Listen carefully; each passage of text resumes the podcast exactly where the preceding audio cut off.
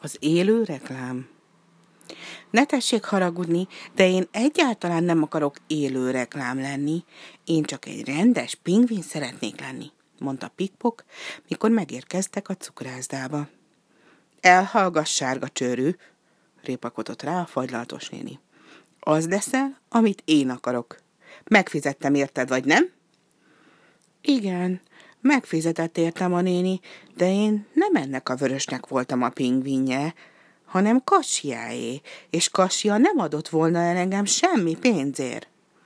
Örülj, hogy nem a vendéglős vett meg, mert azt vagdalt húst csinált volna belőled. És most munkára! A fagylaltos néni fehér köppenyt adott a pingvére, és fehér sapkát nyomott a fejébe ezzel felirattal jégkunyhó. A nyakába pedig egy nagy táblát akasztott, még a pingvin is elégedett a mi fagylaltunkkal.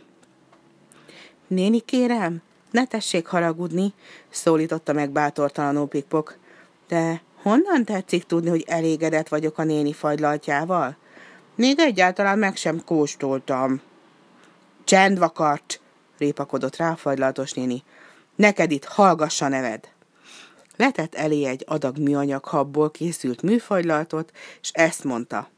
Mosolyog, kacsingas elégedetten és csettinges a nyelveddel, hogy mindenki lássa, mennyire ízlik a fagylalt.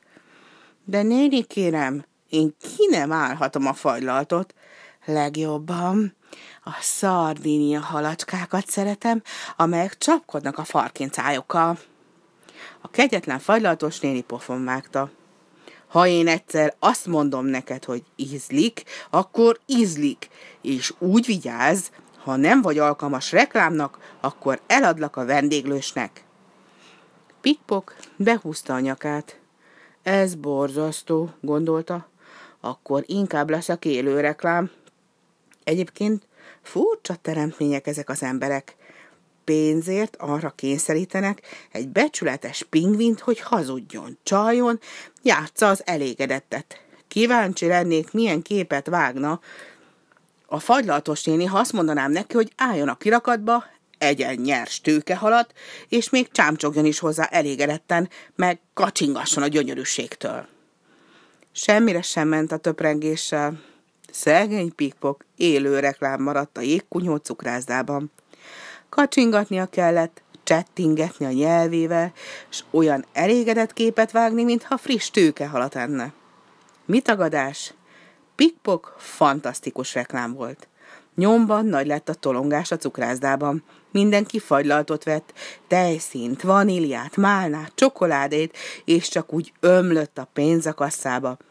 A fagylaltós néni egyenesen el volt ragadtatva. Pompás üzletet csináltam ezzel a kis pingvinnel, most százszorosan megtérül az ára, gondolta, és besöpörte a pénzt a kasszába. Ez alatt szegény pikpok kimondhatatlanul nagy kínokat állt ki. A szeme fájt a kacsingatástól, a nyelve elzsibbadt az állandó csettingetéstől, és hány ingere volt, amikor mohó szemeket kellett meresztenie a műfagylaltra. De a legborzasztóbb a hőség volt. A nap írgalmatlanul átsütött az üvegen, és a zsúfolt cukrászdában borzalmasan füllet volt a levegő. Pikpok csak izzadt, és majd elájult a melegtől de továbbra is élő reklám maradt, és játszotta az elragadtatottat, mert félt, hogy vagdalt húst csinálnak belőle. Nem akart szégyen hozni a pingvinek családjára.